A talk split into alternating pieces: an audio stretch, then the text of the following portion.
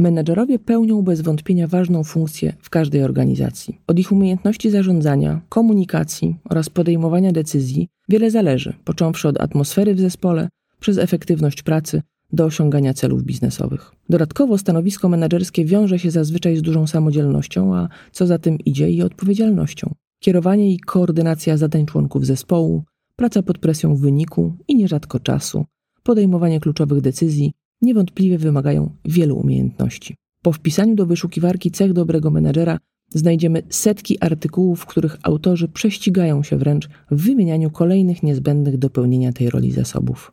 Ale czy takie idealne osoby w ogóle istnieją? W tym odcinku mam ogromną przyjemność gościć dr Agnieszkę Kozak, psycholog, psychoterapeutkę, trenerkę biznesu w obszarze porozumienia bez przemocy, ale też autorkę wielu wspaniałych książek, m.in. Uwięzieni w słowach rodziców, Dogadać się z innymi, czyli porozumienie bez przemocy, czy dojrzały menedżer, o której wspominam też w naszej rozmowie. Naszą rozmowę zaczynam od ustalenia, kim właściwie jest menedżer i czy różni się czymś od lidera. Podejmujemy temat dojrzałości menedżerskiej. Pytam, jakie cechy ma dojrzały menedżer.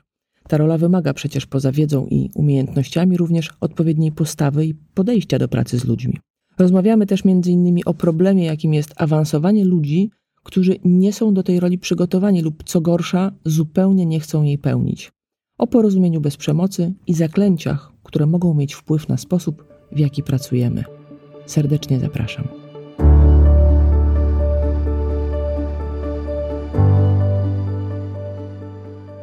Dzień dobry.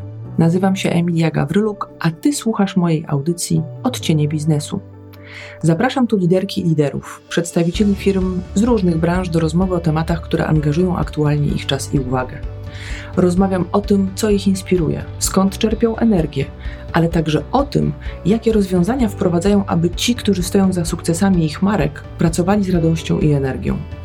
To audycja, w której poruszam temat świadomego i mądrego przywództwa.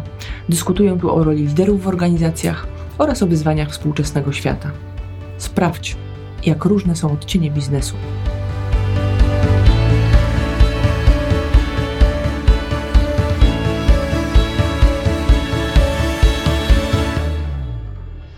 Dzień dobry. W kolejnych odcieniach biznesu mam przyjemność gościć dr Agnieszkę Kozak. Dzień dobry Pani Agnieszko. Dzień dobry. Pani Agnieszka jest doktorem nauk społecznych, psychologiem i psychoterapeutą i co niezwykle ważne, myślę też szczególnie w tych czasach, trenerem biznesu w obszarze porozumienia bez przemocy. Mówiąc krótko, pracuje Pani też z dorosłymi, z menadżerami, bo też w tym kontekście Chciałabym dzisiaj ten kontekst menedżerski i pracy z ludźmi w organizacjach z Panią poruszyć, wszak audycja nazywa się Odcienie Biznesu, więc o tym biznesie i o tym, jak my w tym biznesie funkcjonujemy, chciałabym dzisiaj porozmawiać. Chciałabym zacząć tę naszą rozmowę od tego, że ja nawet pokażę tę książkę, bo e, poleciła ją Pani swego czasu na LinkedInie. Ja byłam jedną z tych szczęściar, której udało się dostać tę książkę. Byłam wtedy na urlopie, ale dorwałam ją na ulicy Czerniakowskiej i jestem po lekturze. Dojrzałość menedżerska to książka, no właśnie, o roli trochę, o tym, jak my, jak menedżerowie żyją w relacji ze sobą i ze swoimi zespołami. I bardzo często mówimy o menadżerach i o tym, że no właściwie bardzo dużo leży na ich barkach, że ta odpowiedzialność za zespół, za siebie, za wynik i szereg innych czynników, które mogłybyśmy tu wymienić, jest ogromna. Ale chciałabym tę, przekornie tę rozmowę zacząć od tego, czy dla Pani menedżer i lider to jest to samo. Czy pani tu widzi jakąś różnicę, czy jaka jest pani perspektywa? Bo spotykam się z różnymi definicjami i chciałabym wiedzieć, czy pani tu czuje jakąś różnicę między tymi dwoma słowami. To jest ciekawe pytanie. Ja bym jeszcze powiedziała, że w ogóle możemy rozróżnić menedżer, lider, przywódca, inspirujący przywódca. Generalnie oczywiście różnice są ogromne, Natomiast ja lubię, i pani to wie z książki, ja w ogóle lubię mówić o tym, że na koniec to kluczowe jest to, jakim człowiekiem jest ten, który decyduje się prowadzić ludzi, którzy powierzają mu swoje życie. Ja w ogóle bardzo lubię zaczynać warsztaty z menedżerami z takiej perspektywy świadomości tego, że człowiek, który przychodzi do organizacji, i decyduje się na pracę z danym menedżerem, on tak naprawdę powierza mu swoje życie.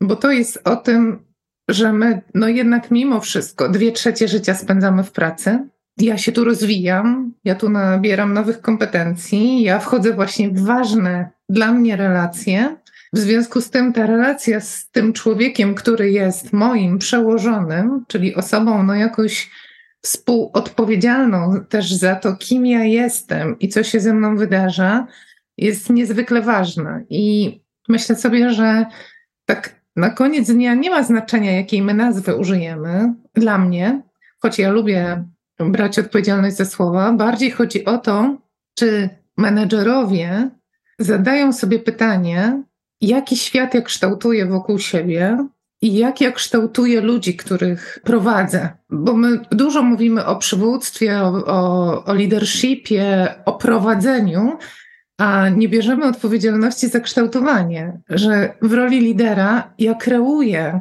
to, co mówię do ludzi, to jak z nimi pracuję, to jak ich rozwijam, powoduje, że ja zmieniam też ich i ich życia. Tak? Ja nadaję tożsamość temu człowiekowi przez to, kim jestem i jaki jestem. Mhm. No natomiast powiedziała Pani o kilku niezwykle ważnych rzeczach, jak na przykład, no właśnie ta refleksja, czy menedżer zadaje sobie te pytania w ogóle, kim jestem i jak bym chciał, bo przecież w organizacjach jest tak, ja przez 15 lat pracowałam w korporacjach, od 11 pracuję z zespołami, z menedżerami, ale przecież to jest tak, że my czasami dostajemy awans i nie jesteśmy do niego przygotowani.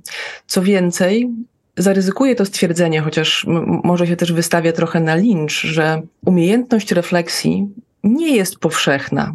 Ja spotykam oczywiście takie osoby, które pracują, zadają sobie różne trudne pytania, żeby dotrzeć do tego, co jest głębiej, ale ta refleksyjność mam wrażenie, że pojawiła się i w ogóle mówienie o emocjach, mówienie o sensie, o wartościach. Ono pewnie w jakimś kawałku było, natomiast teraz bardzo dużo się o tym mówi w kontekście popandemicznej zmiany i tego wszystkiego, co się wydarzyło. No i jak to jest z tą refleksją? Uważa Pani, że każdy menedżer w ogóle zadaje sobie trud żeby zastanowić się, no właśnie, no to objąłem zespół, dostałem pewną odpowiedzialność, no to teraz się zastanowię, to kim ja jestem i czego chciałbym dla tych ludzi. Jakie są Pani doświadczenia? Bo to jest dla mnie trudny kawałek. Ja bardzo często spotykam się z osobami, którym zadaję pytanie, no dobrze, no to nie wiem, w procesach coachingowych pracujemy na wartościach i się okazuje, że to pytanie o wartości jest koszmarnie trudne. Żeby powiedzieć, czym ja się w życiu kieruję.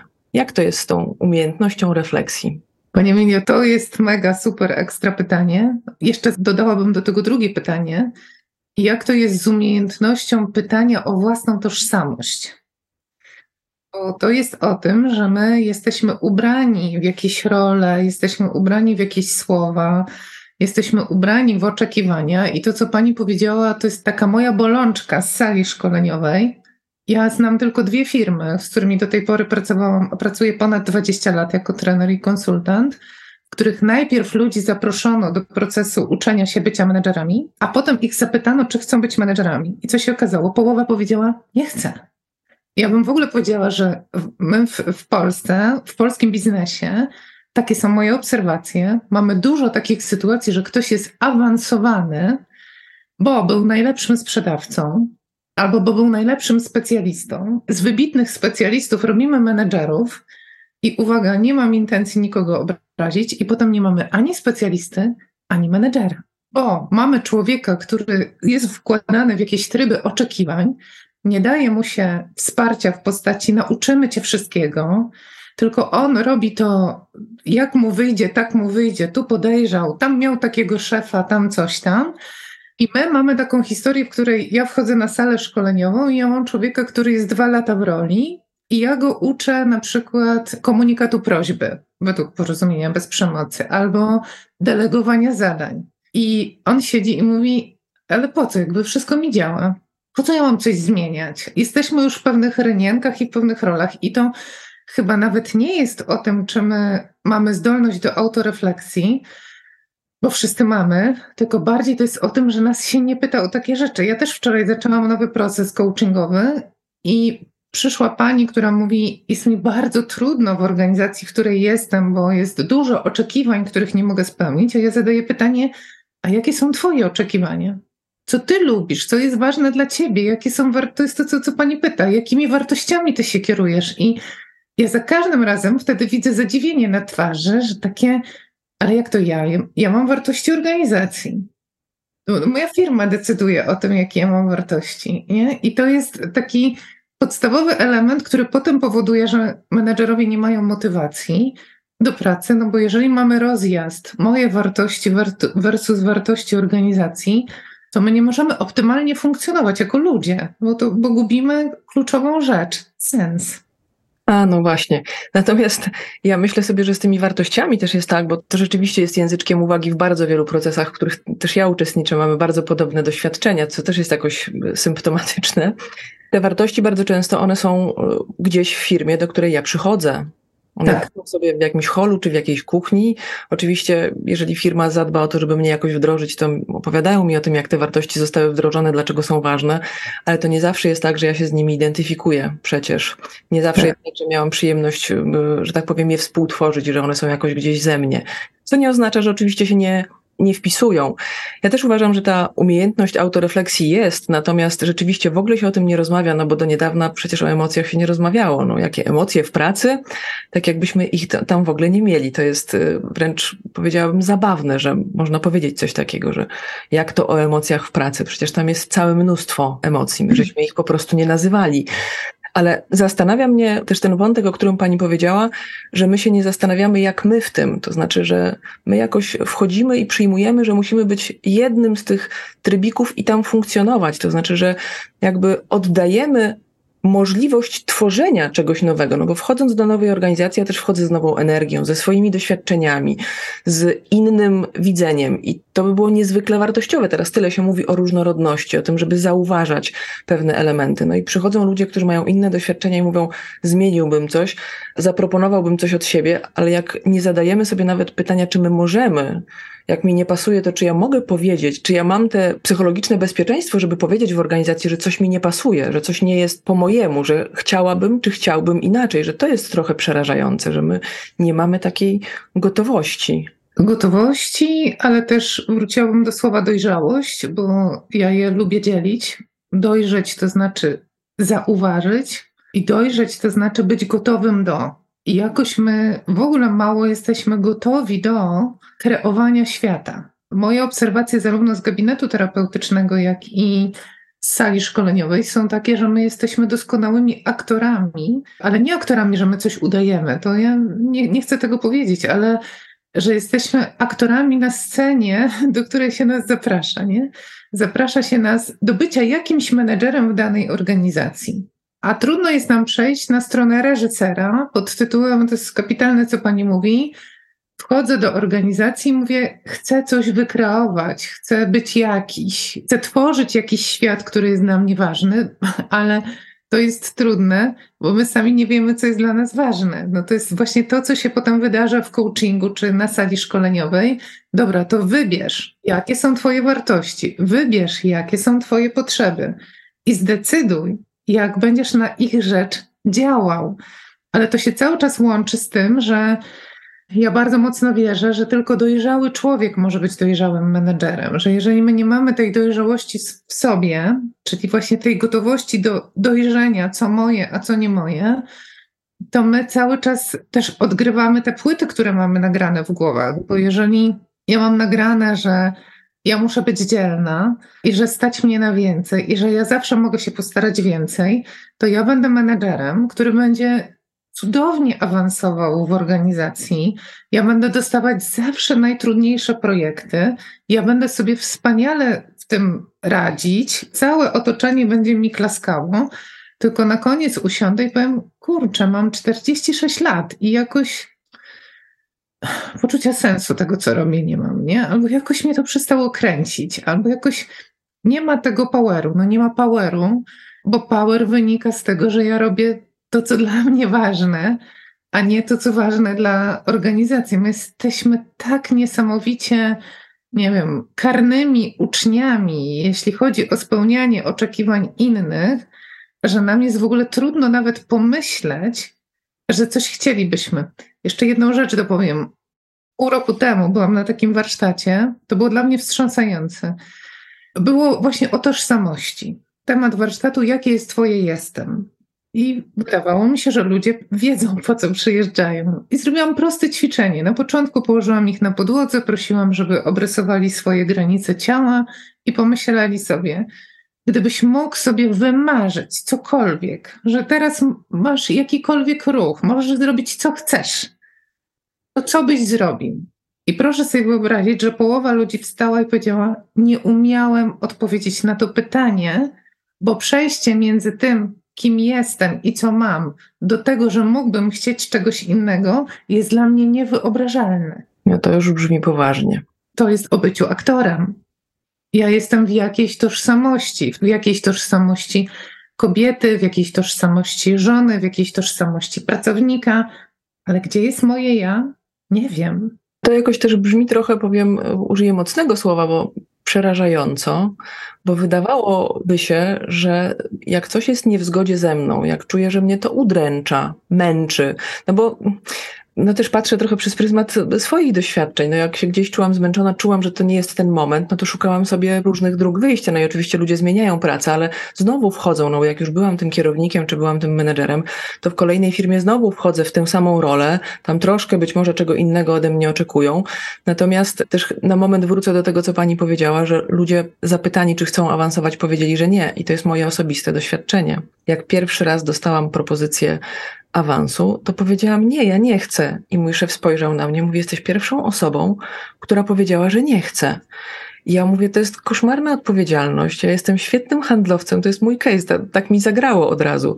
Ja mówię, pracuję jak chcę tak naprawdę, mam świetne tak. wyniki, a teraz mówisz mi, że ja mam mieć zespół, to jest trudne. Ja nie wiem, czy jestem do tego przygotowana. I myślę sobie, że no właśnie, sam ten proces dojścia do bycia menedżerem, zapytania, tak, na ile ty się czujesz, na ile czujesz, że to jest w ogóle twoja rola, bo często też przecież awansują ludzie z zespołu.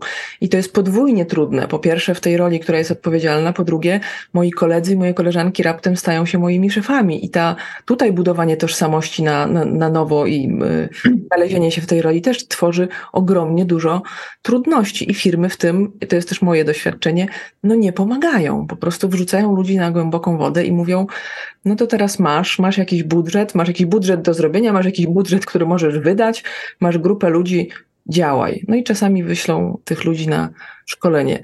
To jest upiorne, no bo ile ludzi przez to doznaje no, jakiejś krzywdy, jakichś ran, trafiając pod skrzydła osób, które nie są do tego zupełnie gotowe. To powiedziałabym jeszcze, że miała Pani bardzo mądrego szefa, bo w większości organizacji usłyszałaby Pani, że jest Pani mało ambitna i że nie chce się Pani rozwijać i że coś z Panią nie tak, ponieważ my jakoś mamy takie myślenie, że rozwój oznacza pięcie się w hierarchii.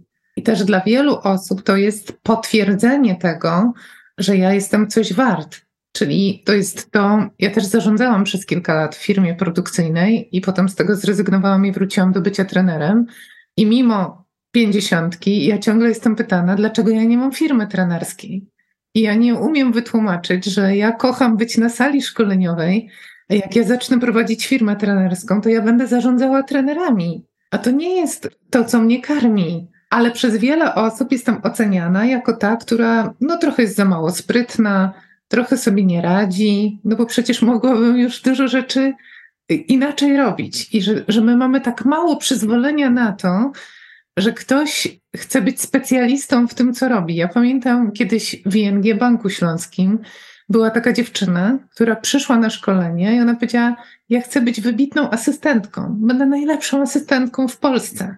I proszę mnie na nic nie awansować. I ja sobie pomyślałam, właśnie odchodzi, tak? Że my mamy prawo być wybitni, wyjątkowi w tym, co robimy, ale to, co pani mówi, no, w Polsce, w polskim biznesie sprawdzasz się albo miarą twojego sukcesu jest to, czy awansujesz. No przecież nie będziesz całe życie wybitnym handlowcem, nie? Tak, i w ogóle i tu też nie ma refleksji, bo z kolei w procesach coachingowych, jak ludzie są w przededniu awansu, ja pamiętam taką sytuację, w której zadałam jednemu z menedżerów takiego średniego szczebla, który za chwilę awansował w górę i był w swojej ścieżce takiej indywidualnej, rozwojowej, to co zostawiasz przed drzwiami? I on pamiętam, mhm. spojrzał na mnie i mówi, ale co ty masz na myśli? Ja mówię, no bo wchodzisz przez pewne drzwi, idziesz w inne miejsce. Będziesz miał teraz nie 17 osób, tylko będziesz miał ich 30 kilka. Będziesz odpowiadać za region też międzynarodowy, a nie za kawałek Polski. No to co zostawiasz? To znaczy, z czym chcesz tam wejść? I to było niepojęte. Ja pamiętam, jak żeśmy rozmawiali, mówię, ja nic nie muszę tam zostawić. I pamiętam też, jak wyglądały te rozmowy kilka tygodni później, jak on już gdzieś się wdrażał i mówił: Ja dopiero teraz zrozumiałem. Tak. Teraz to widzę. To jest to pytanie, kim jestem, nie? Kim jestem, jakie jest moje jestem, jaka jest moja tożsamość i do czego ja ludzi zapraszam a, i za co biorę odpowiedzialność. To jest w ogóle niezwykłe, że my też mamy mało pokory wobec pewnych narzędzi. Powtórzę, ponad 20 lat pracuję. Spotkałam na sali szkoleniowej może 20 menedżerów, którzy regularnie wygłaszają swoje ekspoze wynikające z wartości i potrzeb. Bo my zakładamy, że ludzie czytają na w myślach i że wszystko wiedzą. Że nie potrzebujemy mówić, jakie jest moje jestem, jakie, jakie potrzeby są dla mnie ważne, za co ja nagradzam, a z czego jestem niezadowolona. Niech zgadują. I fundujemy ludziom, pani użyła pięknego sformułowania, fundujemy ludziom brak bezpiecznego miejsca, bo teraz co się musi wydarzyć, żeby ludzie mieli bezpieczne miejsce do współpracy? Bardzo prosta rzecz. Ja potrzebuję wiedzieć, jaka jest instrukcja obsługi mojego szefa. Jakie potrzeby są dla niego ważne, jakie moje zachowania będą powodowały, że ja się mogę czuć bezpiecznie. Jak ja się czuję bezpiecznie, to ja mogę kreować, tak? To ja będę sprzedawać, to ja będę tworzyć. Ale jeżeli ja jestem na zgadywaniu, to jest to bardzo trudne. To poprosiłabym Panią, bo pewnie to będzie jakaś wskazówka dla osób, które nas słuchają. Jak jestem, mm, no właśnie, czy jestem menadżerem, czy jestem w przededniu bycia menadżerem, bo są jednak takie firmy i też miałam przyjemność pracować z osobami, które przygotowują ludzi do tego awansu I, i to mnie niezwykle cieszy, bo to jest rzeczywiście taka odpowiedzialna droga, gdzie się można zmierzyć i z której jeszcze można się cofnąć. Znaczy można sobie powiedzieć, no nie, jakby jak widzę za co będę odpowiedzialny, odpowiedzialna, to czuję, że to nie jest moja gra, to nie jest moja zabawa, nie chcę w ogóle tam iść, bo to będzie zbyt duże obciążenie na przykład. To gdyby miała Pani powiedzieć, to po czym osoba, która jest w roli menedżera, menedżerki, mogłaby zweryfikować swoją dojrzałość menedżerską? Jak można to zdefiniować? Jakbym chciała tak powiedzieć, no to teraz zróbcie sobie takie ćwiczenie i pogadajcie ze sobą, być może przed lustrem, czy po prostu sami e, ze sobą o swojej dojrzałości menedżerskiej. Jakie pytania menedżerowie albo przyszli menedżerowie powinni sobie zadać na tej ścieżce? Pierwsze pytanie, które mi przychodzi do głowy, to jest pytanie, czy mam stabilne poczucie własnej wartości? Bo dla mnie to jest w ogóle punkt wyjścia i punkt dojścia, czyli czy ja ze sobą jestem stabilna, a co za tym idzie, czy mam zaufanie do siebie? Bo jak mam zaufanie do siebie, do swoich wartości, do swoich potrzeb i mam przekonanie, co do swoich kompetencji, stabilne to nie znaczy, że wysokie, żeby było jasne. To jest to, o czym rozmawiamy ze Zbyszkiem Raćko, że nie można być za bardzo zdrowym, tak jak nie można mieć zbyt wysokiego poczucia własnej wartości, serio. To znaczy, że ja wiem, kim jestem, wiem, jakie jest moje ja, i teraz, jeżeli otoczenie jest niezadowolone z tego, co ja robię, to cóż mogę powiedzieć? To jest problem otoczenia. Czyli na przykład, jeżeli ja mam wysokie standardy pracy i mam wysokie oczekiwania, mhm. a zaczyna mi się mówić, że mam zbyt wysokie oczekiwania, i ja zaczynam się zastanawiać, kurczę, może faktycznie ja chcę za dużo, to ja mogę powiedzieć, że ja mam kłopot z moim poczuciem własnej wartości w sensie stabilności. Mhm. Bo teraz warto sobie zadać pytanie, to językiem biznesu byśmy powiedziały, jaka jest moja marka menedżera? Czyli kiedy ludzie mówią Agnieszka Kozak, to jakie słowa wymieniają? I to jest takie pytanie, które sobie warto zadać. Gdyby moi pracownicy teraz siedzieli w magicznym pokoju, w którym mnie nie widzą i mieli wymienić osiem słów mnie opisujących, to jakie by to były słowa? Czy to byłaby niezawodność? Czy to byłoby zaufanie? Czy to byłaby przewidywalność? Czy może akceptacja? Tak, jakimi słowami ja chciałabym być opisywana i czy moje zachowania są tymi, które faktycznie tą tożsamość ujawniają. Bo to, że ja chcę, to jest jedno, a to, co ja dostaję, to jest drugie. Ja lubię robić takie warsztaty, takie sesje feedbackowe w oparciu o porozumienie bez przemocy, kiedy to właśnie pracownicy mają wybrać, jakie według nich są ważne potrzeby szefa i maczujemy je, nie? Czyli czy to, co ja mam w głowie, zgadza się z tym, co mówią ludzie i ja uwielbiam te warsztaty, ponieważ tam, gdzie zespoły są efektywne, tam, gdzie to jest po prostu sesja feedbackowa pod tytułem formalny, zbudujmy sobie nowe rzeczy, to zwykle mamy zmaczowanie 9 na 10. Tam, gdzie są konflikty, tam, gdzie ludzie nie mogą się dogadać, tam, gdzie są problemy, tam, gdzie są tak zwane trudne zespoły, zwykle nie mamy dopasowania. I to jest o tym, zadajemy sobie kolejne pytanie. Co by powiedzieli o mnie moi ludzie? I czy powiedzieliby to, co ja chcę, żeby powiedzieli? No to też jest trochę taka historia o spójności. Na tyle, tak. tak jak chcę być postrzegany, na ile tak faktycznie jestem, czy ja nie jestem wyobrażonym menedżerem, bo to się może rozmijać rzeczywiście z tym, co widzą moi ludzie.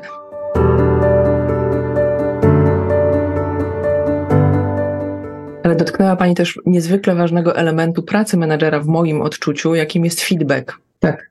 I e, to jest coś, co mnie zaskakuje chyba powiem od lat, że menedżerowie mówią: Ja wszystkim swoim pracownikom mówię, że moje drzwi są otwarte.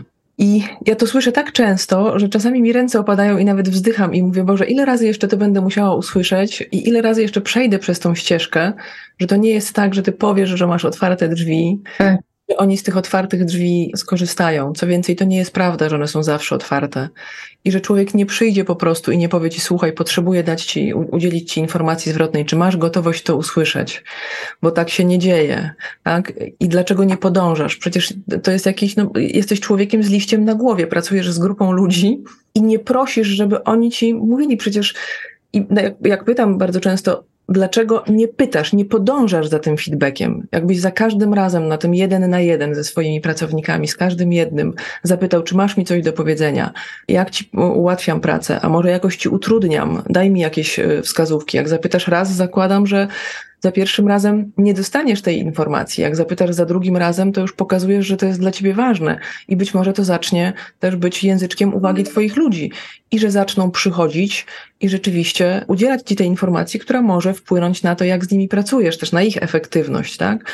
Natomiast y, bardzo często menedżerowie, jak już są tak do kości szczerzy, to mówią, Wiesz, bo tam się będą pojawiać albo oczekiwania, albo no czasami nie jestem gotów usłyszeć tych złych rzeczy, bo się spodziewają, że tam będą jakieś rzeczy na poziomie konstruktywnej krytyki, że tak to ładnie nazwę trenersko. I to jest też straszne. Tak, bo w Polsce faktycznie jest tak, że kiedy się mówi, chcecie udzielić informacji zwrotnej, to większość im dlaje, że usłyszy krytykę. Natomiast ja bym chciała być też tak po stronie menedżerów, ponieważ ostatnio robiłam taką sesję feedbackową w bardzo dużej organizacji dla nowej pani prezes po pół roku. I to jest całodniowa sesja. I jeden z menedżerów, który mnie nie znał wcześniej, tak dosyć agresywnie zaczął mówić, czy my musimy tracić cały dzień na sesję feedbackową, przecież ja na co dzień mówię mojej szefowej, co myślę. Ja mówię, okej, okay, to sprawdźmy to, może zrobimy to w godzinę. Co się okazało? Okazało się, że kiedy zderzyliśmy obserwacje całego zarządu, kilkunastu osób, to okazało się, że wiele osób myśli różne rzeczy, ale nigdy tego nie powiedziało. Choć, żeby było jasne, pani prezes mega otwarta na feedback. Ja uwielbiam tą kobietę. Prostolinijna, mówiąca wprost. Ja, ja kocham pracę z nią. I tam nie ma ani cienia miejsca na to, żeby ktoś się mógł obawiać, ale my te obawy w sobie mamy. Ponieważ my mamy bardzo dużo takich doświadczeń, że kiedy daliśmy informację zwrotną, to nie spotkało się to z zadowoleniem. Nie, że z karą czy z krzywdą, tylko ktoś to brał i nic z tym nie robił. Więc my mamy też taką dosyć dużą, bo, bo pani powiedziała ważną rzecz. Czy ja potem podążam za feedbackiem? Mhm. Czyli czy ja zmieniam swoje zachowanie, albo czy ja przynajmniej mówię, wiesz, tego nie zmienię. To też jest okej. Okay. Ja mam prawo powiedzieć, to biorę, tego nie biorę. To mi służy, a to mi nie służy. Bo gdybym ja brała wszystkie feedbacki pod tytułem jesteś zbyt wymagająca, obniż oczekiwania. tak. To była w zupełnie innym miejscu swojego życia, tak? Natomiast ja zawsze mówię, słyszę cię, natomiast tego nie zmienię, nad tym popracuję. Więc my mamy generalnie w ogóle dosyć dużą trudność z mówieniem, bo się boimy, ale też szalenie ważna rzecz, którą pani powiedziała, i to się bardzo ładnie wiąże z dojrzałością, że my nie mamy pokory w przyjęciu feedbacku. Ja kiedy w ogóle zaczynam sesje feedbackowe, to mówię o tym, że feedback to jest wzięcie odpowiedzialności za mnie, za ciebie i za relację, którą tworzymy. Czyli ja tylko dlatego daję feedback, że mi zależy, że ja chcę zadbać. Nie, żeby ci tam się wyżygać albo ci powiedzieć negatywne rzeczy, ja mówię feedback, bo jesteś dla mnie ważny, ważna. I gdybyśmy umieli w ten sposób na to patrzeć, to ja myślę, że bylibyśmy bardzo smutni i zażenowani, że ktoś nam nie daje feedbacku, bo to znaczy, że relacja nie jest ważna. Jak mi się bardzo podoba zmiana tej perspektywy i to, co pani teraz powiedziała. To jest w ogóle niesamowite i też będę to stosować w swojej pracy, żeby pokazywać ten kawałek, bo to jest niezwykle ważne. Ja też mhm. bardzo często mówię menadżerom, ty nie musisz odpowiadać natychmiast, bo jest taka potrzeba e, już, to znaczy jak mi mówi, to ja teraz muszę odpowiedzieć. Ja mówię, nic nie musisz, możesz powiedzieć, słuchaj, usłyszałem, jestem zaskoczony, albo usłyszałem i potrzebuję chwili czasu, żeby to przemyśleć, albo czy możesz podać mi jakieś przykłady? Ja chcę to złapać, chcę jakby trochę to potrzymać w rękach, poprzyglądać się, żeby móc powiedzieć ci coś, co będzie jakoś wnoszące. I to się nie dzieje, taka potrzeba e, natychmiastowej reakcji na to, co usłyszałem, czy co usłyszałam. I to jest jakoś też, też trudne i może, no właśnie, nie pomagać, wychylać się w e, rozumienie, co może nam wnieść dobrego do relacji ten feedback. To niesamowite. A gdybym tak trochę przekornie powiedziała, no dobrze, no to jaki jest przepis na sukces? Jakie cechy ma, jakie umiejętności, jakie cechy ma dobry, dojrzały menedżer? Czy ma Pani na to jakiś przepis? Ja mam swoich ulubionych prezesów i menedżerów, z którymi pracuję od lat. I jak sobie myślę o jednym z nich, na przykład o Tomaszu, dlaczego kocham i uwielbiam z nim pracować. Naprawdę pracujemy w różnych organizacjach od 10 lat. Czy to ten pierwsze to ostatnio? Tak, ten, o którym pisałam ostatnio, to jest człowiek, który na drugie imię ma prawość. Po prostu on jest prawym człowiekiem, czyli on naprawdę mówi to, co, znaczy robi to, co mówi. Nigdy nie widziałam, nie słyszałam, nie doświadczyłam żadnej ukrytej agendy. Jeżeli Tomasz mówi, że coś jest, to jest. Odpowiada na wszystkie niewygodne pytania to tak mówię o zachowaniach teraz i też ma taką niezwykłą uważność na ludzi. To powiem Pani szczerze, że to jest pierwszy mężczyzna, menedżer, z którym ja jak pracowałam, to byłam aż zadziwiona poziomem empatii. Mhm. Ale takiej empatii w sensie, że my, nawet jak teraz pracujemy, to Tomasz mówi dwa zdania, co on potrzebuje, ja mówię trzy zdania, co myślę, że można by było zrobić, i mamy to uzgodnione, że ma taką niezwykłą umiejętność czytania ludzi. Więc ja bym powiedziała, prawość i empatia to dla mnie są takie dwie kluczowe rzeczy, bo cała reszta dla mnie jest y, do nauczenia się.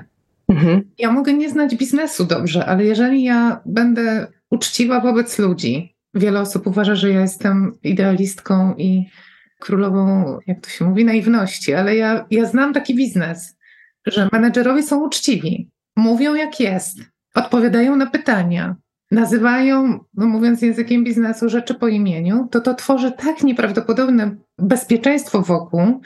To jest nawet taka sytuacja, że ludzie się troszczą o niego. Ostatnio było tak, jeden z moich klientów coachingowych z firmy, prezesa, o którym mówię, mówi: Posłuchaj, trochę się martwi o naszego szefa, nie? że oni są uważni teraz na niego w odpowiedzi na jego troskę. Mhm. Ja, ja bym chyba nie wymieniała więcej, bo dla mnie odwaga wiąże się z prawością potem. Podejmowanie decyzji jest efektem prawości i empatii. Uważność na ludzi daje nam kontakt, rozwój i relacje, więc moje dwa ulubione typy to prawość i empatia. Podoba mi się, bardzo mi się podoba ten kierunek. No i właśnie to, że jak to zaczyna rzeczywiście pracować, to też do nas wraca. To znaczy, że to jest taka samo napędzająca się machina. Ale wiemy obydwie, że jest jednak tak, że w tych organizacjach, poza tym, że mamy dobre przykłady, i to jakoś mnie cieszy, jak sobie rozmawiamy o tym, że pracujemy z biznesem, z bardzo różnym biznesem, to jednak trafiają się dobre przykłady, bo ten biznes też się zmienia. Ja akurat przed 11 laty pracowałam w trzech dużych korporacjach i ja mam e, raczej dobre doświadczenia. Mnie korporacja w żaden sposób nie skrzywdziła. To prawda, że miałam cudownego szefa, to znaczy takiego pierwszego prawdziwego szefa, który no, był takim prawym, dobrym człowiekiem i mi się z nim świetnie pracowało. Pewnie nie każdy ma takie doświadczenie. No i teraz jak wiemy również, że są ci, którzy nie są do tej roli przygotowani, to chciałabym się trochę przyjrzeć temu, co mogą robić ludzie, bo my też bardzo często o siebie nie dbamy. Mówimy, mam szefa, którego nie szanuję, który y, czuję, że on mnie nie szanuje, w związku z tym ja go nie szanuję, nie lubię mojego szefa. Jak myślę o tym, że przychodzę do pracy, to cieszę się, jak mam samodzielne zadania i nie muszę mieć z nim kontaktu, tak? Bo on jest na przykład, nie wiem, przemocowy, to, to się też zdarza. Zresztą będę chciała też o to podpytać w kontekście mm, porozumienia bez przemocy. Ale jest na przykład właśnie za wymagający, nie rozumiem, co do mnie mówi, trudno się z nim dyskutuje, on wydaje polecenia, a nie na przykład jest ze mną w dialogu. Mhm. Menedżerowie robią bardzo wiele różnych rzeczy. No i teraz z jednej strony utopią byłoby wierzyć, że możemy powiedzieć, no to menadżerze to zadbaj o to, żebyś miał dobrą relację, bo jak on nie dba, to nie będzie dbał, a z założenia ma trochę mhm. silniejszą pozycję. Ale co mogą zrobić ludzie, którzy widzą, którzy są wrażliwi, którzy teraz na przykład te młode pokolenia przywiązują do tego ogromną wagę, do tego, no właśnie, jak mi jest w tej firmie, czy ja się tu dobrze czuję, czy ja mam sens, czy ja czuję sens w swojej, e, w swojej pracy to jak możemy zadbać o dobre relacje z szefem my? To znaczy tak od dołu. Czy my możemy mieć na to jakiś duży wpływ? Poza tym, że oczywiście możemy odejść z pracy, ale to nie zawsze jest dobre rozwiązanie, tak? No może czasem warto podjąć pracę, czy podjąć walkę o to, żeby to miejsce, w którym na przykład się spełniał, które lubię, gdzie lubię ludzi, z którymi pracuję, żeby zadbać o to, żeby ten mój szef zaczął nas, nie wiem, zauważać, lepiej traktować, być dla nas partnerem w tej dyskusji. Czy my możemy oddolnie jakoś spróbować coś zrobić? Odpowiem przewrotnie na początek. Historyjką. Pracuję w dużej korporacji i zaczynamy tam wdrażać porozumienie bez przemocy i dyrektorka HR-u mówi, posłuchaj, dajemy ci najgorszy możliwy zespół, znaczy najtrudniejszy. Trzy razy mnie uprzedza, mówi, ja rozumiem, że to szkolenie nie pójdzie tak, jakbyś chciała, ja rozumiem, że oni będą z tobą walczeni, na pewno to będzie trudne. No jakby nastawia mnie, że tam generalnie będzie walka, że panowie są agresywni, właśnie przemocowi, że nawet ja sobie nie poradzę. No jakby są różne rzeczy tam. Ja rozumiem, ona próbuje o mnie zadbać. Ja wchodzę, ja mam cudowny warsztat. Piątek kończymy o 17, ja mówię dziękuję. Panowie mówią, a możemy jeszcze posiedzieć? Możemy, ale jakby ja lecę do Rzymu, bo akurat leciałam od nich. Bo tak przyjemnie jest tutaj pracować. A żeby było jasne, ja zdarłam z nich skórę na tym warsztacie, dając im taki feedback, jakiego myślę, że nigdy nie usłyszeli. Ale w duchu porozumienia bez przemocy. I teraz opowiadam tę przewrotną historyjkę, bo oni pytają o warsztaty kolejne. Ja lubię z nimi pracować. Natomiast oni mi powiedzieli, że byłam pierwszą osobą, która ich wytrzymała i która się z nimi zmierzyła nazywając, co oni robią, kawałek po kawałku, czasami pół żartem, czasami serio, ale nie agresywnie. I kiedy ja mówię w firmach, że my jesteśmy współodpowiedzialni za to, co się między nami dzieje, jestem współodpowiedzialna za to, co się dzieje między mną a moim szefem, to najczęściej słyszę to, co pewnie większość z nas słuchających ma teraz w głowie, bo ty jesteś konsultantem zewnętrznym, bo tobie wolno więcej. Więc ja odpowiadam, wolno mi mniej, bo mój kontrakt można skasować o tak o, że mi się powie jutro, to nie przychodzisz. Ja nie mam żadnego okresu wypowiedzenia. Natomiast to, czego ja doświadczam i co jest bardzo też takie smutne i nieuczciwe, to to, że bardzo często mi menedżerowie mówią, jesteś pierwszą osobą, która mi mówi wprost, co ja robię. Bo kultura organizacyjna często się zgadza na różne rzeczy, a ja też mam taką pewność w sobie, że złe rzeczy dzieją się dlatego, że dobrzy ludzie postanowili milczeć. Czyli, że właśnie to jest to, co pani kapitalnie powiedziała. On taki jest. No i co z tego? No i co z tego? Ja, ja, pamiętam, jak przyszłam do jednej firmy produkcyjnej i zobaczyłam, co wyrabia prezes. Ja mówię, wy się na to zgadzacie? Oni mówią, teraz to jest świetnie. Wcześniej to tu były dramaty. Ale nikt nie, nie był w stanie powiedzieć, że to jest naruszające, że to jest krzywdzące. On naprawdę nie wiedział, wie pani, my mamy też, wiele osób ma bardzo poprzesuwane granice tego, czym jest przemoc w ogóle.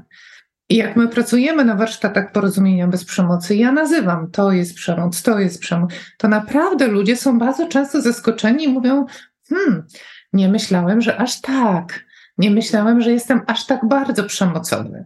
W związku z tym, lądując z pytaniem, bierzmy odpowiedzialność, bo jeżeli ja milczę, to znaczy, że ja się zgadzam. To znaczy, że druga osoba nawet nie wie, że robi coś, co jest krzywdzące, i my to po prostu podtrzymujemy.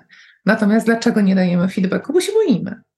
No i teraz pytanie, kto pierwszy będzie odważny, żeby zadbać o siebie? A jeszcze powiedziałabym jedną rzecz, że siebie po prostu nie szanujemy. Ja wiem, że grubo teraz jadę, ale jeżeli ja szanuję siebie, to ja na pewne rzeczy nie pozwolę. Nie pozwolę komuś mnie obrażać, nie pozwolę mu być złośliwym wobec mnie, nie pozwolę mu ironizować y, na swój temat, po prostu to zatrzymam.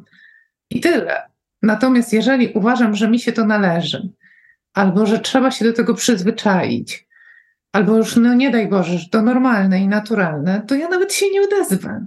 No i taki jeden czy drugi szef szaleje, więc żeby zadbać o relacje z szefem, warto zadbać o relacje z samym sobą. No to znowu wracamy do tego, żeby sobie odpowiedzieć na pytanie, gdzie jest ta moja granica, na co jestem gotowy pozwalać, czy gotowa pozwalać, a na co nie, kiedy zaczynam reagować.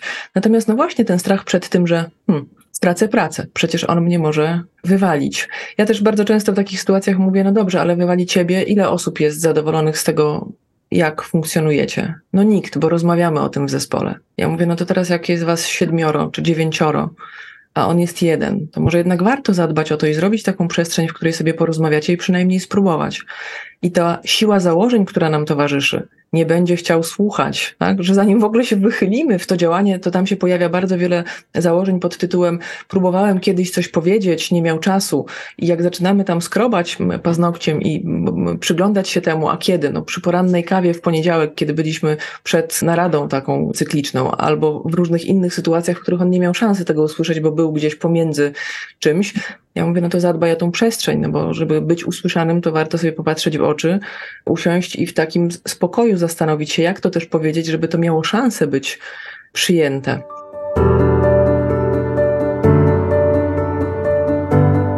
Ale właśnie, poruszyła Pani ten temat porozumienia bez przemocy. Ja jakoś czuję, w ogóle jak słyszę w organizacjach, z różnych organizacji, co się dzieje, to czuję bardzo często, że, że, jest przemocowo, że dzieją się rzeczy, na które ja bym pewnie sobie nie pozwoliła, ale nazwanie tego przemocą w firmie budzi rodzaj lęku i też bardzo często taką blokadę. Nie, nie, tu się nie dzieje nic tak złego. Że to porozumienie bez, jakby jak mówimy, że będziemy uczyć ludzi porozumienia bez przemocy, to samo słowo przemoc jest na tyle silne, że ono ma takie konotacje, że ludzie się usztywniają. A coraz częściej jednak o tym rozmawiamy. No i właśnie dotknęła Pani trochę tego elementu. Ja bym chciała zapytać, no właśnie, jak nauczyć ludzi, bo no jednak to nie jest tak, że to, co jest przemocą dla mnie, to dla kogoś innego przemocą nie będzie. Ale chciałabym, żeby podpowiedziała Pani, no właśnie, na jakie zachowania my, pracownicy różnych firm, powinniśmy zwracać uwagę? To znaczy, gdzie my mamy, widzę, że szykuje Pani książkę, tak, bardzo się cieszę, ale który to jest ten moment, w którym, no właśnie, warto to, to, złapać i powiedzieć, nie, nie, to jest już krok za daleko.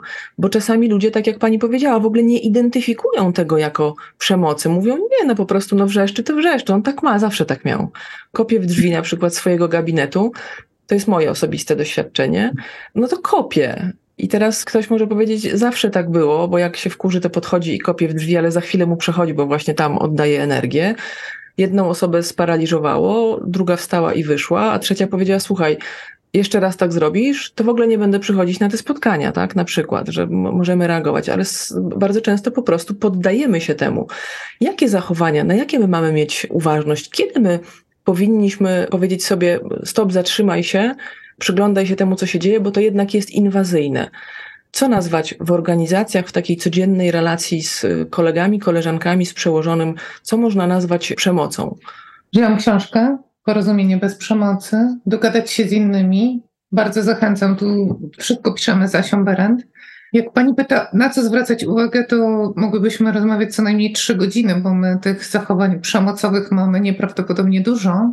Zacznę od początku. Powiedziała Pani, że ludzie się usztywniają przychodząc na szkolenia z porozumienia bez przemocy. Tak, w mówieniu, że przemoc, jaka przemoc. Tak.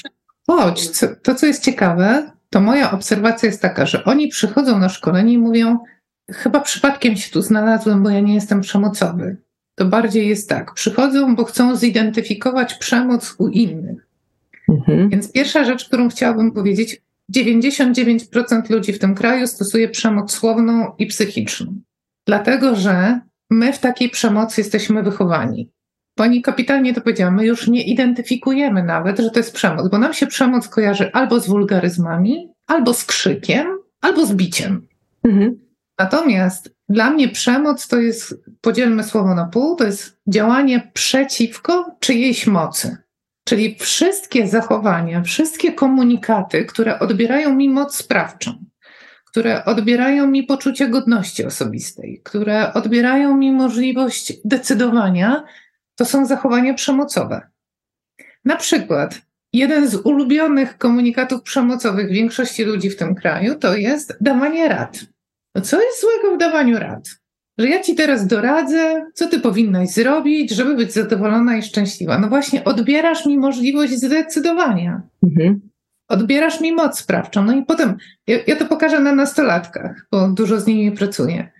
Rodzic cały czas mówi dziecku: ubierz czapkę, załóż skarpetki, zjedz kanapkę, naucz się do matematyki, czy zrobiłeś polski, tak a potem mówi tak: No, mam siedemnastolatka, no nie ogarnia życia, nawet nie wie, gdzie ma skarpetki. No, jakoś nie ma mocy w sobie. Nie ma tej siły, nie? No to właśnie, on nie ma siły. On nie ma mocy, żeby zarządzić sobą i swoim życiem. No bo przez 17 lat mu ta moc była odbierana. I teraz mamy menedżerów, którzy uważają, że wszystko zrobią najlepiej, mówią swoim ludziom, co mają robić, a potem mówią, no z debilami pracują. No cały czas przychodzą, zadają te same pytania, nie potrafią zrobić nic samodzielnie. Przemoc to jest odbieranie tej takiej energii życiowej, tego, tej możliwości decydowania. Kolejne komunikaty przemocowe, które bardzo łatwo ludzie identyfikują, to jest ocena. Głupi, mądry, kompetentny, niekompetentny, jakiś. My żyjemy w czasach sędziów, my bardzo łatwo wydajemy wyroki. My bardzo łatwo ludzi oceniamy, wkładamy ich w szufladkę, no i potem w tej szufladce już funkcjonuje, według tej szufladki musi żyć. Prostsze jest to trochę. W sensie, jak sobie tak poukładam. Tak przynajmniej tak. się wydaje. Tak, natomiast to, co jest ważne, i to bym się chciała na tym zatrzymać, bo pani o tym powiedziała, żeby nam to nie uciekło, że my jesteśmy tak bardzo nadużyci. Bo jak pani mówi, kiedy identyfikować to, że trzeba się zatrzymać, to odpowiedziałabym, ciało nam zawsze podpowiada. My z ciała wiemy, ej, napina mnie to, albo niepokoi mnie to, albo smuci mnie to.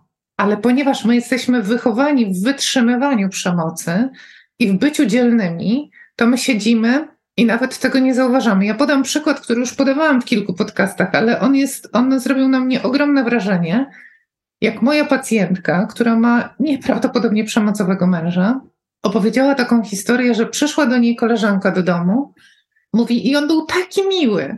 I jak wyszli ci znajomi, to sobie pomyślałam, Boże, jaki on potrafi być miły dla obcych ludzi. I jaki to był miły wieczór. A jej koleżanka zadzwoniła godzinę później i mówi: Posłuchaj, gdyby mój mąż zachowywał się wobec mnie tak jak twój dzisiaj wobec ciebie, to ja bym dwóch godzin z nim nie była. I ona mówi, siedziałam, zbaraniała. Mówi, bo dla mnie to był miły wieczór. A ona mówi, to było okropne i nie do wytrzymania. Czyli to jest o tym, że jeżeli my żyjemy w czymś i my tym nasiąkamy, to my w pewnym momencie mówimy, no, no ale jaki to jest problem? On tylko krzyczy. No właśnie, on krzyczy, nie ma prawa krzyczeć. On ma prawo być zdenerwowany, on nie ma prawa krzyczeć, nie ma prawa mnie ubliżać, nie ma prawa formułować wobec mnie ocen, nie ma prawa mnie krytykować, nie wolno mu mówić, że ktoś jest głupi, jeden z menedżerów, który mnie pyta, dlaczego nie mogę mówić ludziom, że są debilami, skoro są? I zawsze tak mówił. I nikt się nie denerwował. Mówi, dzielisz włos na czworo. Mhm. Ja mówię, no to, że twoi ludzie nie reagują na to, to jest jedno, a to, że to jest czysta, żywa przemoc, to jest drugie. No i oczywiście ulubiona forma przemocy wielu osób w tym kraju to jest przemoc pod tytułem FOCH, czyli odmowa kontaktu. To jest nie do wytrzymania, najgorsza przemoc, forma przemocy psychicznej. Będę ci dawał do zrozumienia, że jestem z ciebie niezadowolony. Więc, żeby w ogóle nauczyć się reagować, to trzeba odzyskać kontakt ze sobą i swoim ciałem. Z tym, jak. Właśnie pani użyła kapitalnego sformułowania. Jakie są moje granice? My mamy tak, tak poprzesuwane granice. Po nas można przejść, podeptać, przerzuć nas, wypluć a my na koniec mówimy, kurczę, chyba trochę się nie wyrabiam. Też normalnie czuję to w żołądku, jak pani to mówi, bo to jest też ciekawe, bo myślę sobie, że żeby poczuć swoje ciało, to też trzeba dużo tej uważności, bo żeby nie czuć tego, że ktoś po mnie walcem przejeżdża, żeby mnie przeżuwa, wypluwa, albo nawet użyję mocnego słowa, wyżyguje w pracy, wrzuca mnie do jakiejś pralki, włącza wirówkę i ja wychodzę i mówię, w sumie to nie było tak źle, bywało gorzej, nie? Tak. Na to nie reagujemy, to jest straszne. Ja też ostatnio uczestniczyłam w takim spotkaniu, w którym szef firmy szkoleniowej prezentował wyniki badań i zapytali swoich klientów, no całkiem dużej próbie, czego w tych czasach, w których wracamy do jako takiej normalności, do tej pracy hybrydowej, która jest trochę jednak inna niż ta przed pandemią, czym należy wzmacniać ludzi, jakimi umiejętnościami, czego oni powinni się uczyć. I przyznam się szczerze, że pierwsza moja myśl była taka, że na pierwszym miejscu będzie umiejętność znalezienia się w takiej, czy znaczy znajdowania się w ciągłych zmianach, że to jest coś takiego, czego my potrzebujemy. Jakież było moje zdziwienie, jak na pierwszym miejscu pojawiła się komunikacja. I to było coś, co mnie zatrzymało, bo sobie pomyślałam, Boże, ja przed pandemią, jak, jakby którykolwiek z moich klientów powiedział, Emilia, zrób nam warsztat z komunikacji, to bym się zaśmiała. Przecież nikt się komunikacji nie uczył, my to umiemy, tak? Czasami mm. pracujemy z różnymi narzędziami, gdzieś tam, nie wiem, czy z extended diskiem, czy z jakimikolwiek innymi, żeby gdzieś tam pogłębiać, poszukać, poprzyglądać się sobie, ale to jest niesamowite, że my wracamy w zasadzie do takich naprawdę podstaw. Dla mnie jednak praca z porozumieniem bez przemocy jest jakimś takim upgrade'em, to znaczy, że, że to już na to, po to sięgają bardziej dojrzałe, moim zdaniem, organizacje, które zdają sobie już sprawy z tego, że, że ta przemoc w organizacjach jest. To znaczy, że to naprawdę trzeba się z tym zmierzyć, bo w ogóle mówienie o tym, że w mojej firmie jest przemoc, moim zdaniem jest bardzo trudne i my to jednak cały czas odrobiamy i mówimy, nie, to nie jest o nas, u nas tak nie ma, to się u nas nie dzieje. Ja bym dodała Pani Emilio, bo to jest szalenie ważne, co Pani powiedziała, bo chciałabym zadbać moich klientów, nie dojrzałe organizacje, dojrzali prezesi. Mhm. Bo organizacja nie pójdzie z porozumieniem bez przemocy, jeżeli nie mamy prezesa po swojej stronie. Ja już miałam wielokrotnie takie sytuacje, w których jeżeli ja nie dostanę pracy z prezesem lub zarządem, to, to nie ma sensu, bo i tak to wszystko zostanie zabite. Więc dojrzali prezesi sięgają po porozumienie bez przemocy, bo wiedzą, że to nieprawdopodobnie podnosi efektywność pracy. Mhm. Bo to o to chodzi, bo to nie jest o tym, czy my będziemy dla siebie mili. Ja to cały czas podkreślam to jest o tym, czy my zaczniemy mówić wprost, czy my będziemy załatwiać tematy, czy my będziemy gadać o problemach, czy my będziemy rozwiązywać problemy, bo tak naprawdę porozumienie bez przemocy to jest asertywna komunikacja, który ja wiem, kim jestem, czego chcę, czego potrzebuję, ty wiesz, kim jesteś, czego chcesz, czego potrzebujesz, my się potrafimy skonfrontować, ale my razem robimy niezwykłe rzeczy. To rzeczywiście w ogóle mówimy, że tam w firmach, no w firmach są ludzie i to ludzie decydują, tak. jakie te firmy są, a jakie nie są.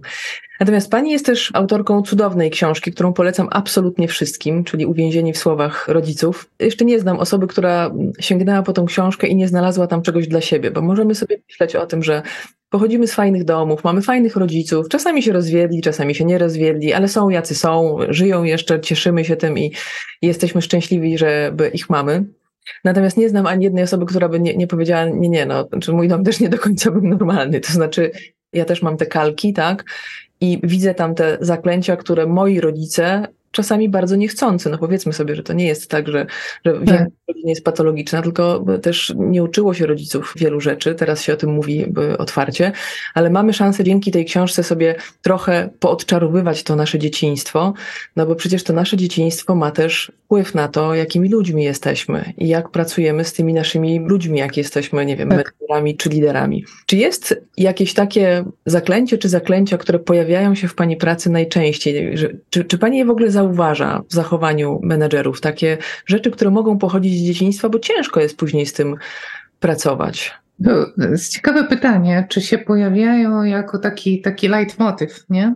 Czy jest coś takiego, co, co no właśnie wpływa na to, że ja to mam w tym swoim zachowaniu menedżerskim, to jest kalka z mojego zachowania. Oczywiście wchodzimy tu trochę w analizę transakcyjną, no bo to, gdzieś te zabawy się tutaj zaczynają, czy wchodzę w rolę rodzica, czy jestem dorosły w tej relacji, ale czy są jakieś takie, które czuje Pani, że one jakoś wyjątkowo często się pojawiają? No bo w książce jest ich kilka i co więcej, znam parę osób, z którymi rozmawiałam, które mówią, o, moja mama też, też to robiła, albo moja mama też to mówiła. To jest w ogóle ciekawe, bo mnie ta książka ciągle zaskakuje od strony czytelników, co do mnie piszą.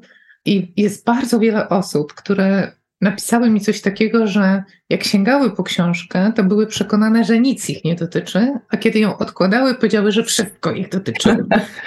Bo ja myślałam, że jednak każdy odnajdzie jakiś kawałek, Natomiast zaskakujące jest to, że niektórzy mówią wszystko. I to jest bardzo trudne, bo my tam naprawdę piszemy niektóre rzeczy bardzo trudne. Na przykład nie mów nikomu, co dzieje się w domu, czyli mówimy po prostu o strasznej przemocy fizycznej w domach alkoholików i o tym, jak z tego wyjść. Ale jak pani pyta o taki główny rys menedżerski, to bym powiedziała, że na pewno musisz być dzielny, Czyli to jest to, za co my do, jesteśmy strasznie nagradzani jako dzieci, że sobie doskonale sami radzimy, że nikogo nie prosimy o pomoc, że nie robimy kłopotu. W związku z tym bycie dzielnym też często powoduje, że jesteśmy wybierani na menedżerów. Jak pisałam książkę i tak sobie próbowałam przypominać e, moich kolegów i koleżanki, na przykład z podstawówki, bo to było takie, takie łatwe, żeby to zobaczyć, z jakich domów pochodzili i jak, że tak powiem, skończyli życiowo, no to właśnie wiele osób, które od małego było nagradzane za to, że Zosia to taka spryciulka, no 10 lat, wraca do domu i robi obiad, pali w piecach, i na Zosi zawsze można polegać, no to Zosia jest teraz po prostu super dyrektorem w korporacji, no bo Zosia nie robi kłopotu. Zosia sama ogarnia projekty. Zosia jest perfekcjonistką, bo przecież wiedziała, że to, to jest ten res niezawodności. A z, z musisz być dzielny, łączy się oczywiście wytrzymaj. Czyli, przepraszam za kolokwializm, ale siku mi się chce. Wytrzymaj za chwilę głodna jestem, wytrzymaj, nie rób kłopotu. Czyli bądź dzielny, wytrzymaj i jeszcze do tego bym dołożyła stać się na więcej. No i teraz mamy po prostu wspaniałego robota korporacyjnego, nie? który nie musi jeść, no bo wytrzyma do końca. Nie upomina się o swoje, no bo jakby trzeba różne rzeczy wytrzymać. No i jest niezwykle pracowity, no bo jest dzielnym bohaterem, który ratuje, dba i działa. No tylko nie współtworzy z zespołem, nie rozwija ludzi. Ludzie patrząc na niego mówią, Boże, jaki zarobiony i nawet nie można mu pomóc. To jest takie zdanie, które lubię z książki, bo lubię różne rzeczy, które tam napisaliśmy, że wiele osób oczekuje, że będziemy skałą i opoką dla innych. Tylko do skały jest trudno się przytulić, czyli ceną za to jest brak bliskości. I potem my mamy taki rys menedżerów, którzy są, jak to mówią korporacje, nie lubię tego sformułowania, jest dla mnie okropne, dowożący. No ale oni nie mogą być empatyczni wtedy. No bo jeżeli ja dowożę i ja cały czas jestem w napięciu i ja muszę dowieść za wszelką cenę, to skąd ja mam wziąć element wrażliwości, wyrozumiałości, bliskości? To jest cały czas samotny wilk, który no, walczy i i to jest w ogóle niezwykły temat, do którego pani mnie teraz zaprosiła, że my potem mamy ludzi w korporacjach, którzy mówią, musimy walczyć, nie? Idę walczyć z klientem, idę walczyć o lepszą przyszłość. I ja sobie myślę, rany, jak ma się system nerwowy mój, kiedy ja rano wstaję i mówię, muszę iść walczyć, to ja cały czas mam wrogów, nie? To ja cały czas muszę być w napięciu. Ja nie idę współpracować, ja nie idę współtworzyć, ja nie idę kreować. Idę cały czas na pole walki, bo musiałam walczyć, to też jest okej. Okay. Tylko to chyba byłby taki główny rys, który ja jakoś widzę. Ta nomenklatura wojskowa rzeczywiście niektórych bardzo usztywnia, ja też jej nie lubię, natomiast nawet widziałam takie kongresy, które były pod takim hasłem walki na sprzedażowe że gdzieś tam poligon sprzedażowy, czy jakoś tak, no one generalnie no. tak, one się od razu kojarzyły z, no właśnie, dla mnie z przemocą, z jakimś trudem, tak, a ja na przykład akurat mam takie doświadczenie, mimo to, że pracowałam 15 lat w logistyce, bardzo męskiej branży, to ja, jak myślę o klientach w ogóle, to myślę sobie, że to jest przyjemność z tej relacji. To znaczy, ja się bardzo wiele od swoich klientów i teraz, i kiedyś uczę. No właśnie, to jak być, Pani Agnieszko, dojrzałym menedżerem, takim, który dowozi, mówiąc krótko, realizuje cele, ale też jest empatyczny. Jak być? No. Najlepiej od zaraz bym powiedziała. Też bym chciała. Wtedy pracy nie będziemy miały. Może, a to ja bym kwiaciarnię otworzyła, to też jest okej. Okay. Albo jakiś dom dla kotów. Coś byśmy znalazły, myślę. A ja w naszej korespondencji już jakiś czas temu się przyznałam, byłabym lektorem może. Na przykład. Ja bym chyba zadała pytanie, jak stać się, nie? Bo jak być, to choć to pytanie, jak być jest inspirujące, bo powiedziałabym, że jak się jest takim, to to jest bardzo łatwe i przyjemne. Ja podobno dużo pracuję. Tak twierdzą ludzie, którzy z boku mnie obserwują, ponieważ ja poza tym, że szkole, mam gabinet terapeutyczny, wieczorami piszę książki, mam spotkania coachingowe, ale mnie ta praca w ogóle energetycznie nie drenuje, wręcz powiedziałabym, że ona mnie ładuje. I myślę sobie, że wtedy, kiedy pracujemy w zgodzie z wartościami, ale robimy tylko to, co lubimy, bo powiem szczerze, że dużo czasu mi zajęło, wyjście z takich oczekiwań, co ja powinnam, do tego, że ja będę robić tylko rzeczy, które sprawiają mi przyjemność. I to w tym kraju jest niebezpieczne tak mówić, bo oczywiście mamy kolejne zaklęcie: życie to nie zabawa i życie nie składa się z przyjemności. A dlaczego? No, no właśnie, jakby. Że to luksus. Tak, a ja sobie obiecałam, że nie zrobię nic, po prostu ani w życiu prywatnym, ani zawodowym, czego nie lubię i co nie sprawia mi przyjemności. A jest kilka takich rzeczy. Ja je, uwaga, outsourcuję. I teraz pierwsza rzecz, którą bym chciała powiedzieć, to to, że bycie menedżerem, który jest prawy i empatyczny, jest fascynujące i jest niezwykle inspirujące, bo ludzie kochają być z takimi ludźmi po prostu. To jest ważne, bo, bo my, bo to jest strasznie pociągające być z kimś takim, bo to dla mnie to jest właśnie charyzma. Czyli mam kogoś, kto jest autentyczny, kto jest zadowolony z tego, kim jest i co robi, i jest cały czas w energii życiowej. Czyli nie wstaje w poniedziałek i nie myśli, o Boże, niech mnie ktoś zabije, bo muszę iść do pracy, tylko wstaje i mówi, kurczę, znowu idę w miejsce, w którym, nie wiem, mam poczucie sensu, kreuję i tak dalej. Natomiast jak się stać takim empatycznym liderem, to na pewno wracam do porozumienia bez przemocy. To jest gigantyczna praca do wykonania nad moim jestem, czyli jakie są moje potrzeby, kim ja naprawdę jestem i kim ja chcę być, bo myślę, że słuchają nas ludzie również 40. Plus. Chciałabym powiedzieć, że 40 plus to jest naprawdę już po połowie życia i że nie warto być niewolnikiem do końca życia, warto być po prostu wolnym człowiekiem, czyli żeby być takim no, charyzmatycznym przywódcą, to trzeba być w zgodzie ze sobą, bez względu na to, co się robi. I to naprawdę jest szalenie pociągające, czyli odkrywanie swoich potrzeb, podejmowanie decyzji, pani powiedziała o skryptach, nie? czyli podejmowanie decyzji, czy ja chcę wytrzymywać, czy ja jednak chcę mieć na przykład luz w życiu. O jakie potrzeby ja chcę zadbać, a o jakie nie chcę dbać. Jak ja na szkoleniu porozumienia bez przemocy proszę ludzi, żeby wybrali potrzeby, które są dla nich ważne, to w pierwszym rozdaniu wybierają potrzeby akceptowane społecznie. My dokładnie wiemy, co należy wybrać. Dopiero po dwóch, trzech dniach pracy, przy okazji różnych ćwiczeń i właśnie tego, co pani powiedziała, wglądu i samoświadomości, lista się diametralnie zmienia. Bo ludzie dochodzą do tego, że właściwie to jestem niezawodna, bo za to byłam nagradzana. Ja nie chcę być niezawodna. Ja chcę też mieć miejsce na relacje, na przyjaźń, na bliskość. Czyli to jest takie o wybieraniu siebie, czyli żeby być empatycznym, to trzeba mieć. Najlepiej to jest w ogóle robić dziennik empatii. Czyli takie sprawdzać, jakie potrzeby są dla mnie ważne, jakie zadbałam, o jakie nie, jak ja się czuję, czego ja potrzebuję i co ja zrobię jutro. Do tego dołożyłabym dziennik wdzięczności. Ostatnio jeden z klientów mówi: Wiesz, może to źle zabrzmi, ale spędzamy ze sobą czas codziennie. Ja mówię: Serio? A on mówi: Codziennie robię dziennik wdzięczności i kiedy go robię, to myślę o tobie. Natomiast mówi, po około sześciu tygodniach robienia go, mówi Agnieszka, przestałam się bać. Mówi, ja nie mam w ogóle w ciele uczucia strachu. Mam takie zaufanie do siebie i takie osadzenie w sobie, mówi, że nikt i nic nie może mi nic zrobić. I ma świetny wtedy kontakt na zewnątrz, bo on, rozumiejąc siebie, reaguje na różne rzeczy w zgodzie ze sobą. Ale też widzi więcej pewnie. Ach, oczywiście więcej widzi. Ja też akurat praktykuję od jakiegoś czasu wdzięczność. Kiedyś się uśmiechałam i mówiłam sobie Chrysta. No bez jaj. No. Tak. Nie, no, że ściema, no.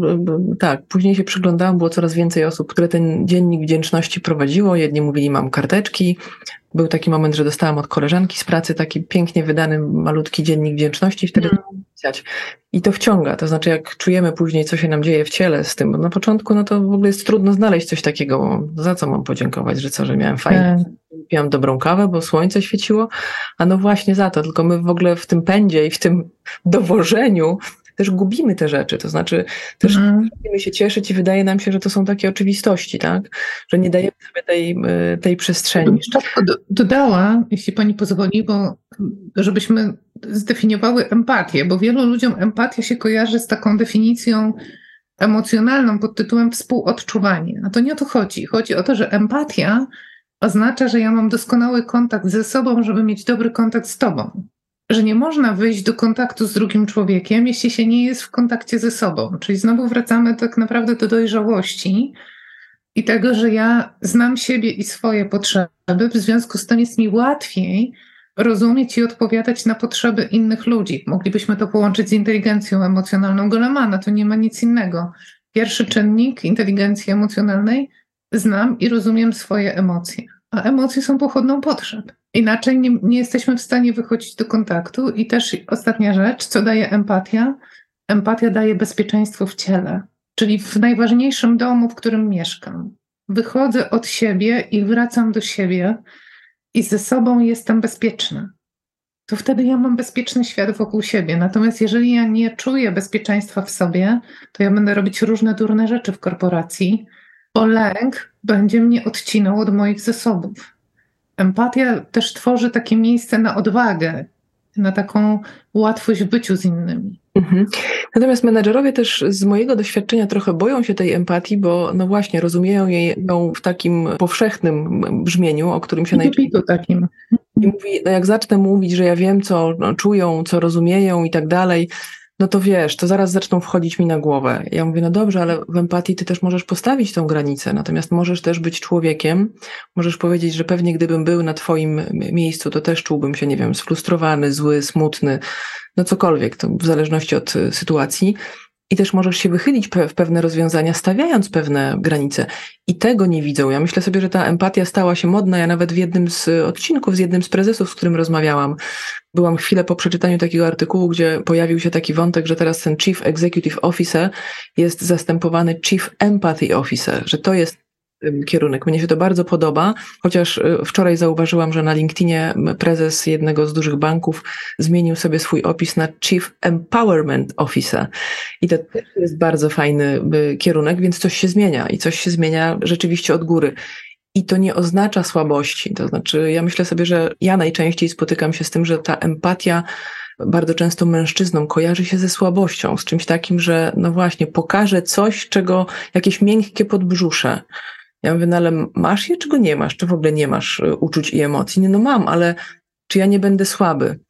I to, z czym ja się spotykam, i to jest jakiś rodzaj magii, bo właśnie mężczyźni, którzy mają trudność z pokazywaniem, bo przecież w domu żonom, nie wiem, tam partnerom, partnerkom, dzieciom pokazują różnego rodzaju emocje, przecież przeżywają. I jak pozwalają sobie na to w pracy, to w toku tej pracy bardzo często mówią: Mam wrażenie, że jestem teraz silniejszy. Oczywiście. Oczywiście, bo kontakt z potrzebami to jest źródło siły, kontakt z emocjami to jest źródło siły. Jak ja rozumiem, co się ze mną dzieje, jest takie piękne zdanie Feldenkraisa. Jeżeli wiesz, co chcesz zrobić, to możesz zrobić wszystko. Ale jeżeli nie wiesz, co czujesz, nie wiesz, czego potrzebujesz, to nie zrobisz to. Jeżeli my mamy zamrożone emocje i potrzeby, to my jesteśmy robotami, a robotami się zarządza.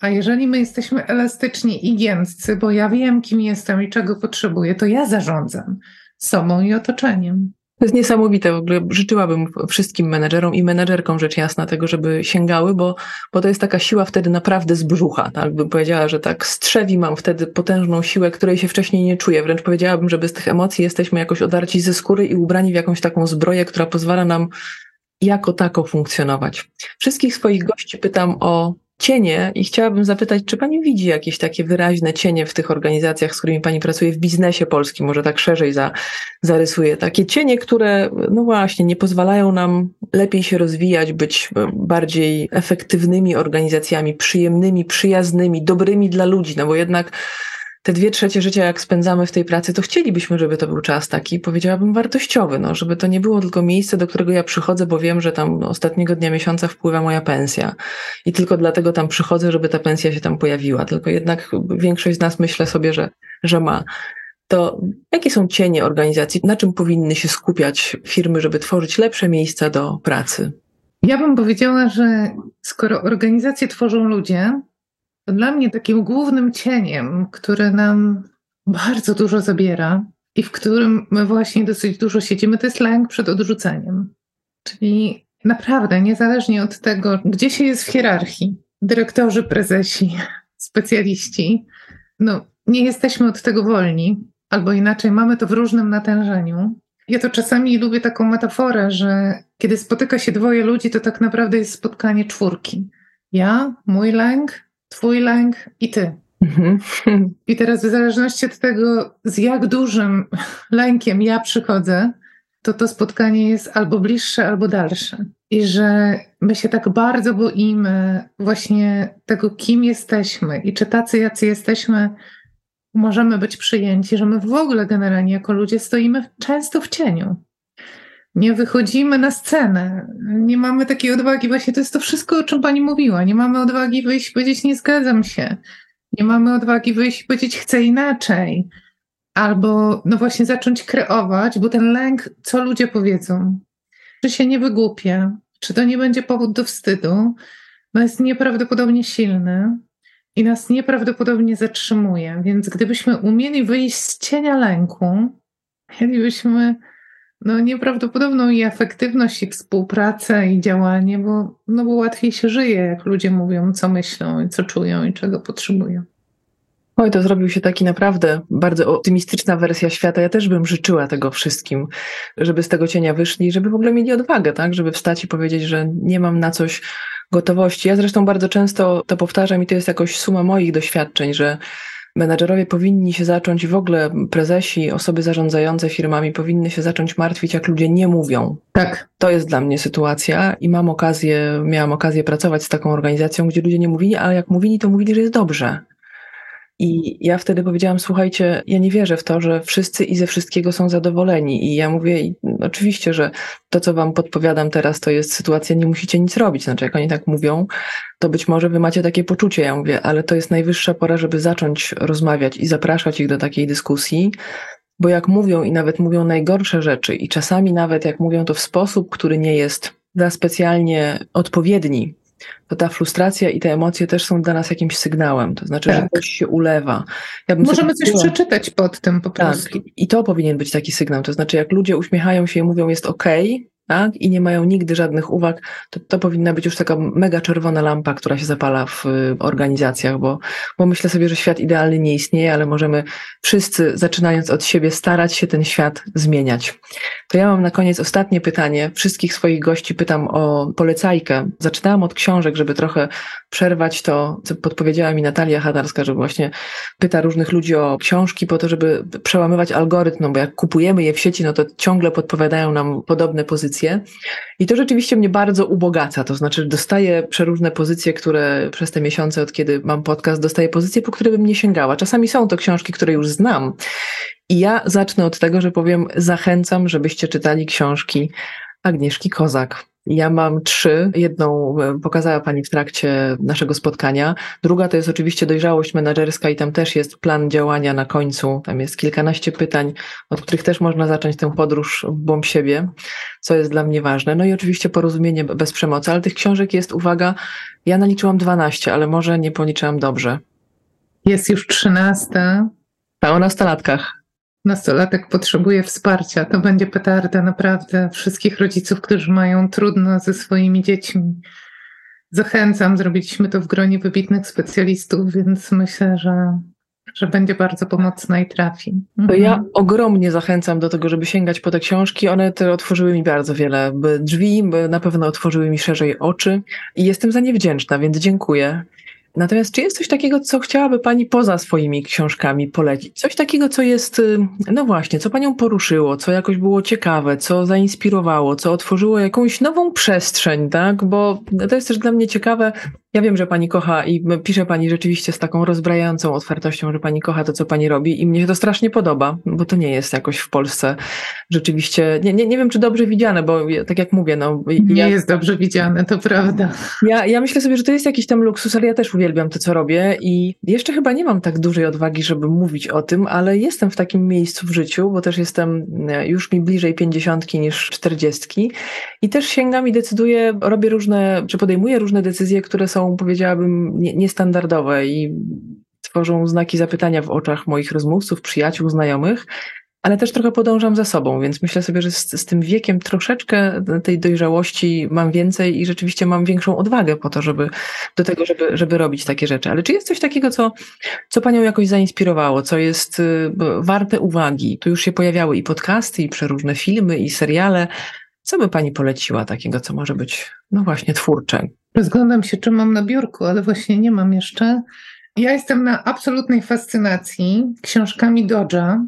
Mózg zmienia się sam i jak naprawić uszkodzony mózg, ponieważ ja od jakiegoś czasu, mówiąc językiem nastolatków, mam zajawkę na neurobiologię. Mhm. I człowiek pisze w przepiękny sposób, przepiękny sposób, dostępny każdemu laikowi, naprawdę, o trudnych rzeczach i pięknie pokazuje tą właśnie neuroplastyczność mózgu, to, co my możemy zrobić, co możemy zrobić dla siebie, i to bardzo polecam.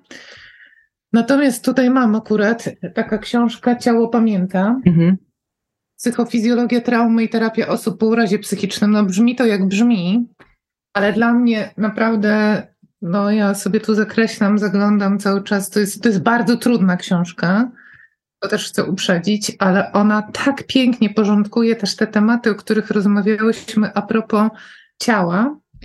I oczywiście ja polecam książki Lowena, bo tutaj też w przepiękny sposób można zobaczyć całą historię właśnie tej relacji emocje, mózg i ciało. Czyli ja generalnie ostatnio jestem zanurzona w tych kwestiach związanych z ciałem. Zresztą szkole się z terapii przez ciało metodą Anny Halprin i to jest po prostu niezwykła petarda.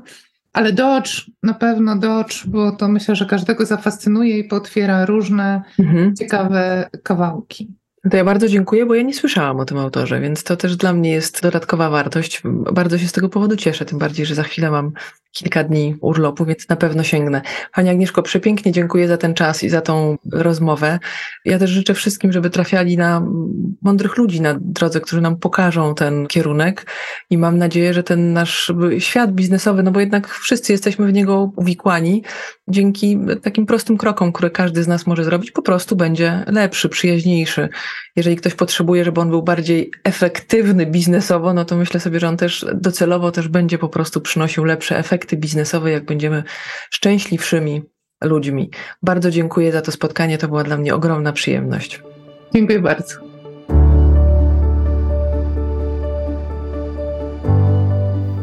Dziękuję za Twój czas. Mam nadzieję, że nasza rozmowa była dla Ciebie inspirująca. Jeśli Ci się podobała, udostępnij ją znajomym, zostaw lajka i zasubskrybuj, aby nie umknął Ci żaden odcinek.